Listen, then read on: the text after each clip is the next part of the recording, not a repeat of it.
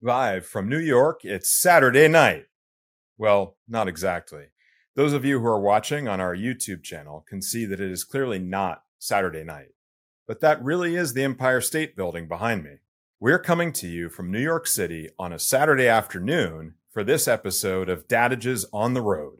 It's our fourth and final on the responsible, accountable mindset. Enjoy. You know, when I was your age, go ask your mother. I know you don't like it. It builds character. How many times do I have to tell you? I'm not just talking to hear my own voice. Hello, listener, and welcome to Dadages. I'm your host, Chad Hagle.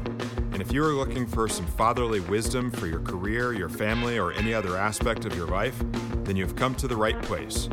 If you want to learn more about Dadages, find additional content, submit questions or feedback to me, or if you want to know if that mental picture you have of me after hearing my voice matches my real face, visit dadages.com. Thanks for being here.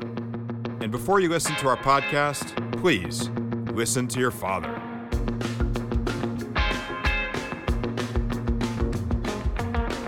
Friends and family, welcome to Dadages being recorded in New York City on Labor Day weekend 2023.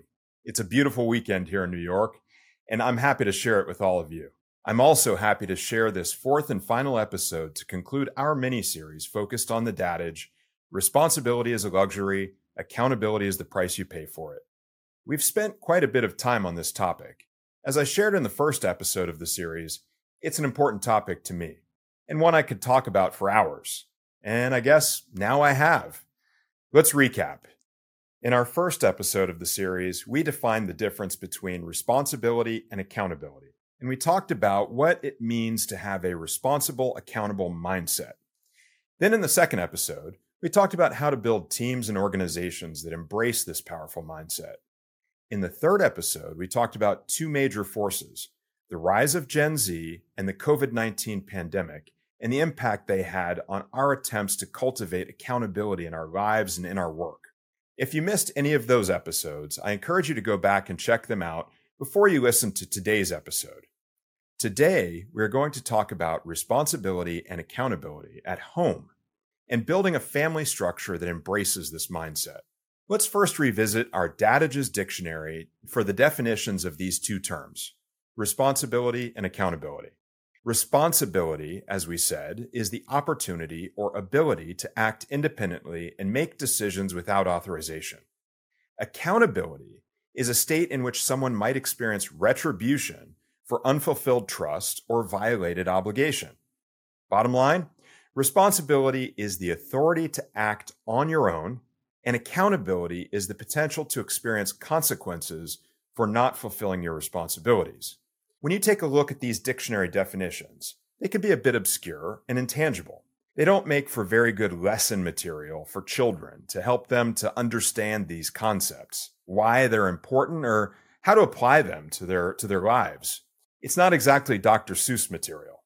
So let's for a moment turn to the good doctor for some help. My single favorite Dr. Seuss book is all about responsibility and accountability. Horton hatches the egg. The turquoise and white cover of that book is etched into my mind. I've read the book cover to cover hundreds of times. First, lying beside my mom in my bed with her reading aloud, and then on my own later. And the book also sat on my bookshelf with Horton looking back at me with his kind eyes and his steadfast smile every day until the day I left home for college. In the story, Horton the elephant sits faithfully on a bird's nest in a tree for 51 weeks through countless challenges and harrowing events after he promises the mother bird that he will babysit the egg. Horton's words stand the test of time. I meant what I said, and I said what I meant, an elephant's faithful 100%. Horton is the epitome of accountability, and his story is a great way to convey the importance of the responsible, accountable mindset to children, even at a very young age. Isn't it amazing that seemingly no matter what the subject and no matter how long it has been since he published his amazing books, we can always count on Dr. Seuss. He has taken upon himself the responsibility for entire generations of children. He's not a Navy SEAL, but he's a hero in my book. We'll come back to our friend Horton in a bit. Right now, I want to focus on how to make your home accountability HQ. As we've discussed, out in the world, the only person for which you can take 100% responsibility is yourself. Similarly, the only environment where you can be truly responsible is your own household. I like what one of my favorite authors, Ryan Holiday, has to say in The Daily Dad. He explains the place to apply your opinions about the way the world should work is first and foremost in the small world, where you actually have some control. That is to say, at home. If you want to see a difference in the world, then model that change and make a difference at home. Start there. Great advice, Ryan. So let's talk about the most important aspects of the responsible, accountable mindset. And I'll share some ways that you can establish them in, in your household and instill them in your children. First, honesty is not only the best policy, it is the ultimate form of accountability. We could fill episode upon episode with a deep dive examination of honesty and the truth. I'm only going to give you a small taste here. Thomas Jefferson wrote, Honesty is the first chapter in the book of wisdom. And this was not only an American ideal during his time. One of his contemporaries, German poet and playwright Johann Wolfgang von Goethe, wrote, Wisdom is found only in truth. And way, way, way before either of them, Heraclitus wrote, around 500 BC, Wisdom is to speak the truth and act in keeping with its nature. Clearly, the importance of honesty in life spans the globe and spans the duration of human history. When it comes to teaching kids about the importance of the truth, I'm going to make a really off the wall suggestion here. Invite them to watch TV with you. Chad, what the heck are you talking about? Hang with me on this one. When I was growing up, people thought that TV was going to rot our brains and that it was a destructive influence upon the family. But I remember watching TV as a kid. And what do I remember about it? I remember our entire family sitting on the couch together and watching the same thing. Fast forward to 2023, when families tend to be buried in their iPads and their phones, no one ever seems to be watching the same thing at all. I have to drag my family to the movie theater in most cases to have a shared entertainment experience these days. At home, Every member of the family is isolated and having their own experience without any chance to engage with one another during or after the programming to talk about what you've watched and any important lessons or topics that might come out of it. This is why I urge you to bring the family together, 1980s style, to watch TV. And what you watch is important too. I don't recommend you watch the news unless you plan to be critical of the content and to instruct your children through consumption of what they see and hear. There's certainly little or no truth to be found there in the news. I actually find the best way to consume news with children is through comedy, which encourages healthy questioning of the way news and information are being presented to us. I always watched Weekend Update on Saturday Night Live, filmed right here in New York, with my children when they were growing up. And today, it's last week tonight with John Oliver for our family. One thing I recommend you watch with your children are legal dramas. Odd suggestion, I know, but early in my youth, it was Matlock. How can you not get a real appreciation for truth and honesty when it's Andy Griffith teaching you the lessons about being held accountable for what you do and say? For most of my youth, though, it was Law and Order. How can you forget the sound of justice? I really hope the Dadages team is able to replace that with the real Law and Order sound in post production. That would add a lot of value to this podcast. Did you know that there are now seven different Law and Order series in the franchise and well over a thousand episodes? That's a lot of justice being doled out by creator David Kelley. So, why am I recommending this type of programming? Pretty simple, really. Legal dramas are all about the truth the whole truth, and nothing but the truth. I find these lessons so important because our world is overrun with half truths, near truths, and omissions. Saying something that is only partly true is a lie, and avoiding the truth is also a different kind of lie. Being able to see these concepts play out in a dramatized way on TV and then discuss them as a family can be very helpful. But the greatest teacher by far is experience. Here's my story about an impactful lesson in honesty from early in my life. Let's go back to second grade, Sable Point Elementary School in Longwood, Florida. I used to ride bikes to school with my neighbor Chrissy, who was a few years older. She also babysat me from time to time. Looking back, she wasn't the best choice for my parents to entrust with my care. One day, on the way to school, she said she needed to get home early after school that day. I think she was probably planning to hang out with a boy. She told me to tell my teacher that I was riding the bus that day so we could leave early. I still remember vividly the sound of the assistant principal coming over the school PA system at the end of every school day. They would always say, Please dismiss all bus riders. About 10 minutes before they said, Please dismiss all walkers, bike riders, and car riders. Those 10 minutes were an eternity in elementary school time. I told Chrissy that I didn't want to lie. But she told me it was okay because she was responsible for me after school and she was telling me what to say to the teacher. So it wasn't a real lie. My second grade teacher was Mrs. Newell. I still remember her not because of this incident, but because she was actually one of my favorite teachers. I was so upset at the prospect of having to lie to Mrs. Newell that I was beside myself with anxiety as the end of the day approached. I did what I still do today. I sought advice. In this case, it was from my friend Jeff, who sat beside me during the final period of the day. I asked him what I should do. I, I, I don't remember what his advice was, but I do remember this. Mrs. Newell caught us debating my crisis of ethics in the back of the room during class, and she asked us to stay after school. Now I was double screwed. Not only was I not going to get out early, as Chrissy had instructed me, but I was in danger of being very late because I had to stay to be reprimanded for talking in class. I didn't know what to do. My second grade Fred Savage Wonder Years brain panicked. I blurted out, I can't stay after school today. I have to take the bus. She gave me a sideways look and, and I think she could see the duress I was under. She took a bit of pity on me in the moment and said, Okay, Chad, but we'll talk about this tomorrow.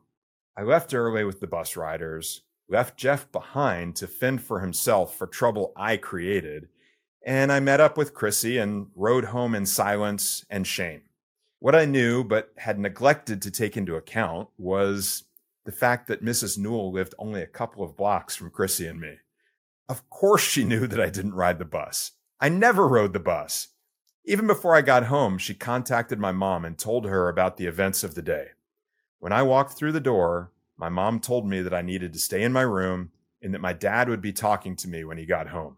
What I received from my dad that night was a lot more than a talk. He went straight old school. I was struck on the behind with his belt a few times that night. I'm not going to advise those of you who are parents out there one way or the other regarding corporal punishment. We live in a very different world today. But I will say it left an impression. Pun intended. I was also required to write a letter of apology to the teacher and the principal, and of course, Jeff and his parents. And I can say that I never once considered lying to a teacher again. I had learned an important and painful lesson about honesty and accountability. This was the first, last, and only time I remember being spanked as a kid. My parents didn't lean heavily on that sort of punishment. They weren't very draconian, and in fact, they weren't very big on rules in general.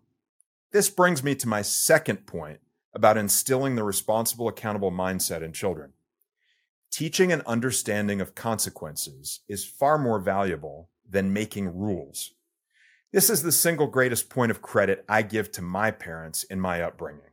Remember our episode entitled, Don't Let What You Can't Do Prevent You from Doing What You Can? That's actually one of my personal favorite episodes of Dadages. I encourage you to go check it out if you haven't heard it. Do you remember what I shared was the only strictly prohibited four letter word in our household? Can't. Not only was I not allowed to use the word, but what I didn't cover in that particular episode was that my parents never used it with me either. I never heard, you can't do that. They didn't make rules for me to follow and say that I must do this and I must not do that. Instead, they would take the time to talk through with me the choices that were available to me in certain situations and to educate me about the consequences. And I rewarded them by being a very well behaved child. Mostly. Back to that in a couple of minutes. I'll distill this parenting philosophy down to one saying. It's similar to the expression originally stated by Lao Tzu, founder of Taoism Give a man a fish, and he eats for a day. Teach a man to fish, and he will eat for life. My bonus dadage for today is give a child a rule, and they will follow it, hopefully. Teach a child about decisions and consequences, and they can make their own rules for life. Please understand that I'm not advocating that children be left to parent themselves and make their own decisions. Certainly, we don't emerge from the womb with a strong moral compass, an established value system, and a finely honed set of decision making skills. This is where my third point about building the responsible, accountable mindset comes in. The fundamental nature of parenting is the successful transference of responsibility from parent to child during development. From the moment a child is born, its parents are responsible for making every decision on the part of that child what to eat, when to wake up, when to sleep, what to wear. The process of parenting is really the gradual and conscious development of children as they move through three stages, as I see them. Stage one, parents are accountable for their children. Stage two, children become accountable to their parents. Stage three, children become accountable to themselves. The transition from stage one to stage two is probably obvious and happens rather naturally. Over time, kids can make more and more of their own decisions. Over time, children will demand to make more and more of their own decisions. And over time, parents will be happy for their children to make more and more of their own decisions. Can you imagine being accountable for making every decision for another individual for a lifetime? Well, perhaps some of you wives out there actually can imagine that. We husbands need a lot of guidance.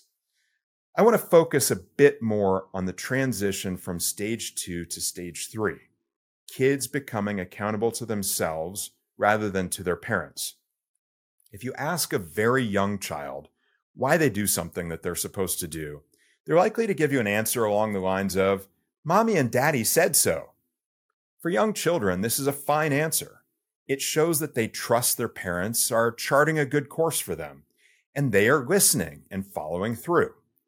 But as children develop, continuing to impose an environment of accountability to parents alone can hinder a child becoming self reliant.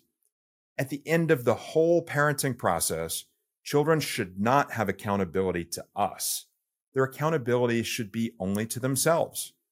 Although we have obligations to our children along the way, because we were the ones who brought them into this world, no matter how badly we may want to think it is the case, our children really have no obligations to us.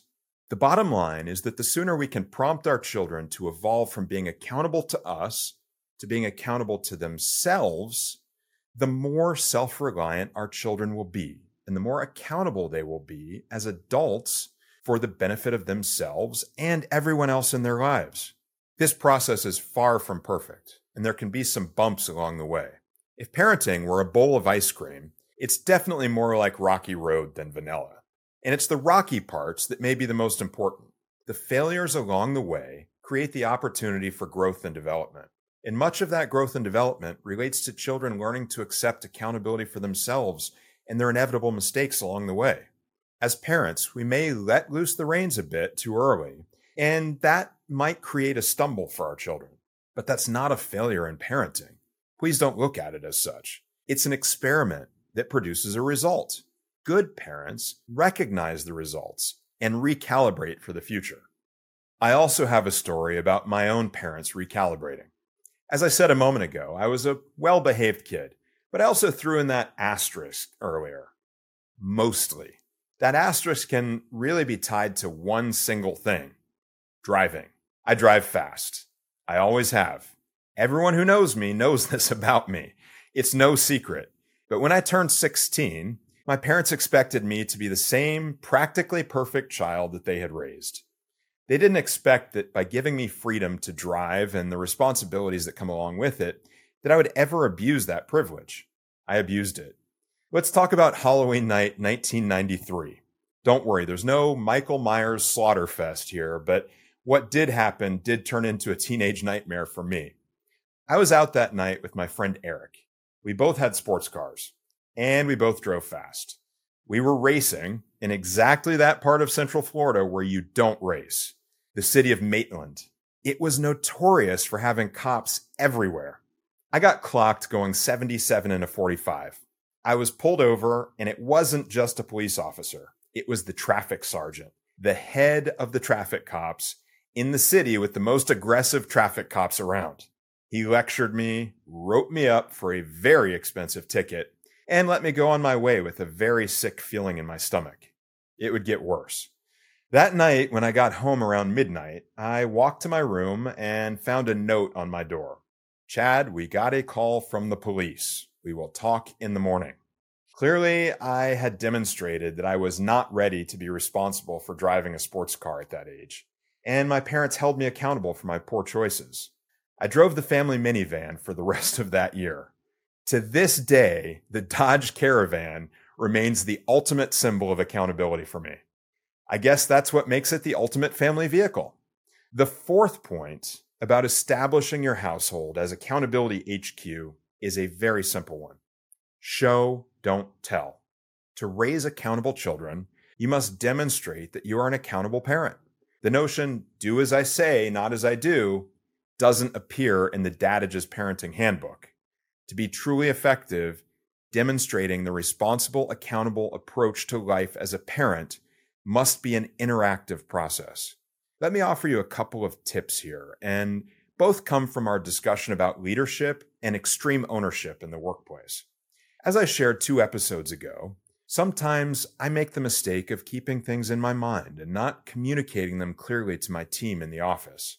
Similarly, as parents, sometimes we need to help our children by not only providing guidance or instruction, but also by sharing how we got to a decision.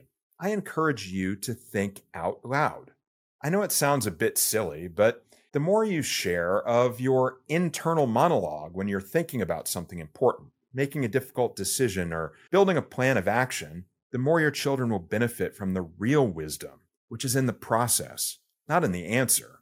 Secondly, we talked about the I've got your back mentality in the workplace as a tool for building an environment of accountability for your entire team. This notion is even more important in building the home team. It is so critical that we model this concept for our children. As our good friend Ryan Holiday said in The Daily Dad, our kids need to know that we will take their side, that we will fight for them. Opening your mind to your children shows them how an accountable mindset works and demonstrating through action how you are looking out for the family, even in the hardest of times, models accountable behavior. To put it simply, thoughts and actions mean far more than words when it comes to instilling the responsible, accountable mindset in your children. That brings us to point number five force the discomfort.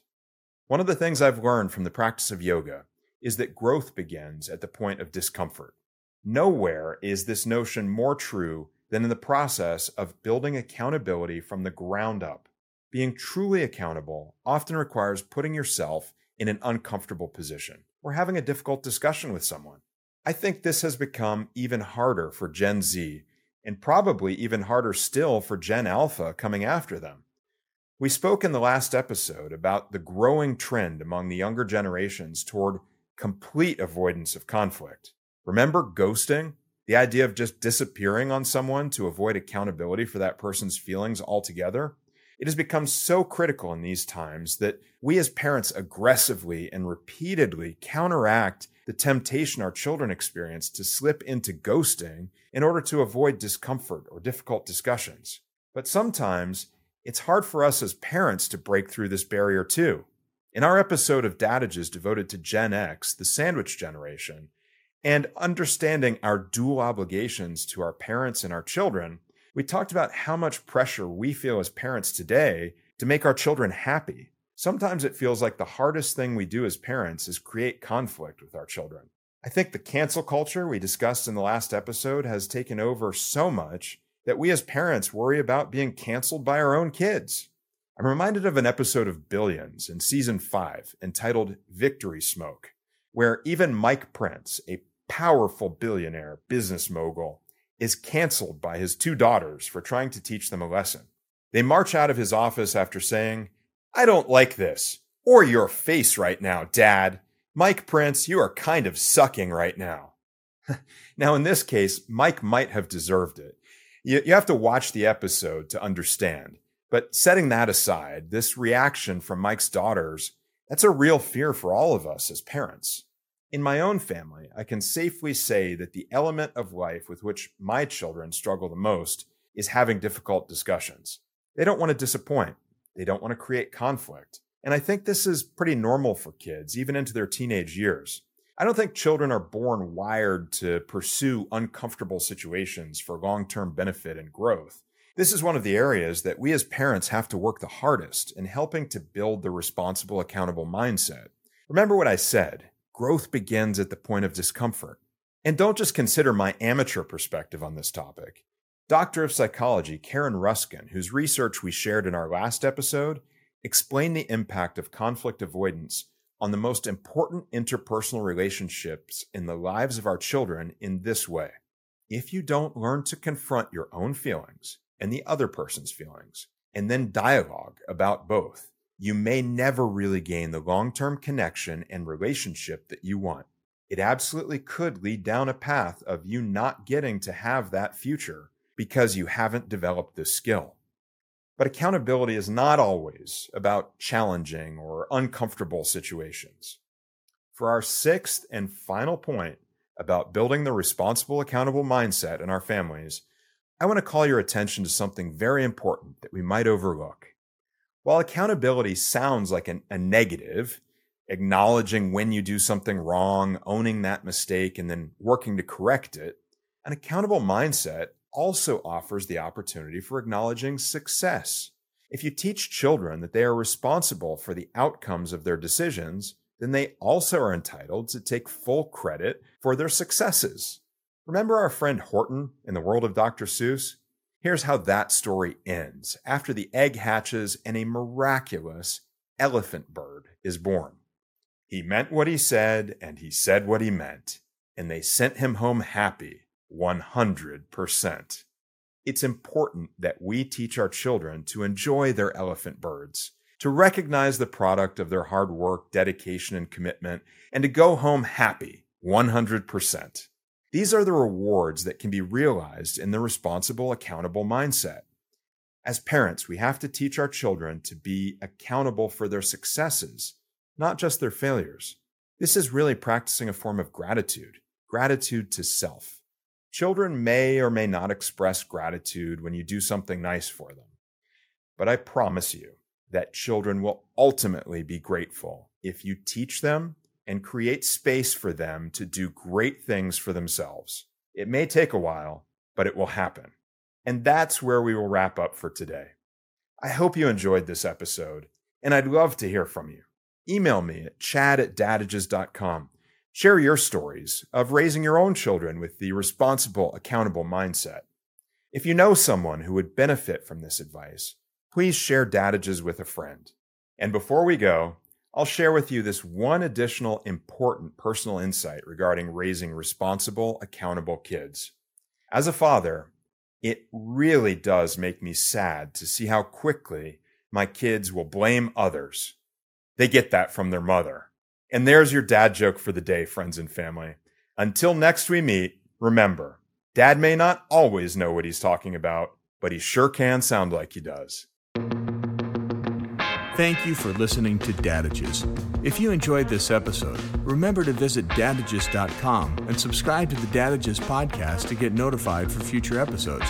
You can rate or review on Spotify and Apple Podcast. Why? Because I'm your father and I said so. Just a little respect is all I ask for. I put a roof over your head and food on the table, and what do you do? No, tell me exactly what do you do because I'm doing everything. I'm paying for everything. No, get back here. Get back here right now.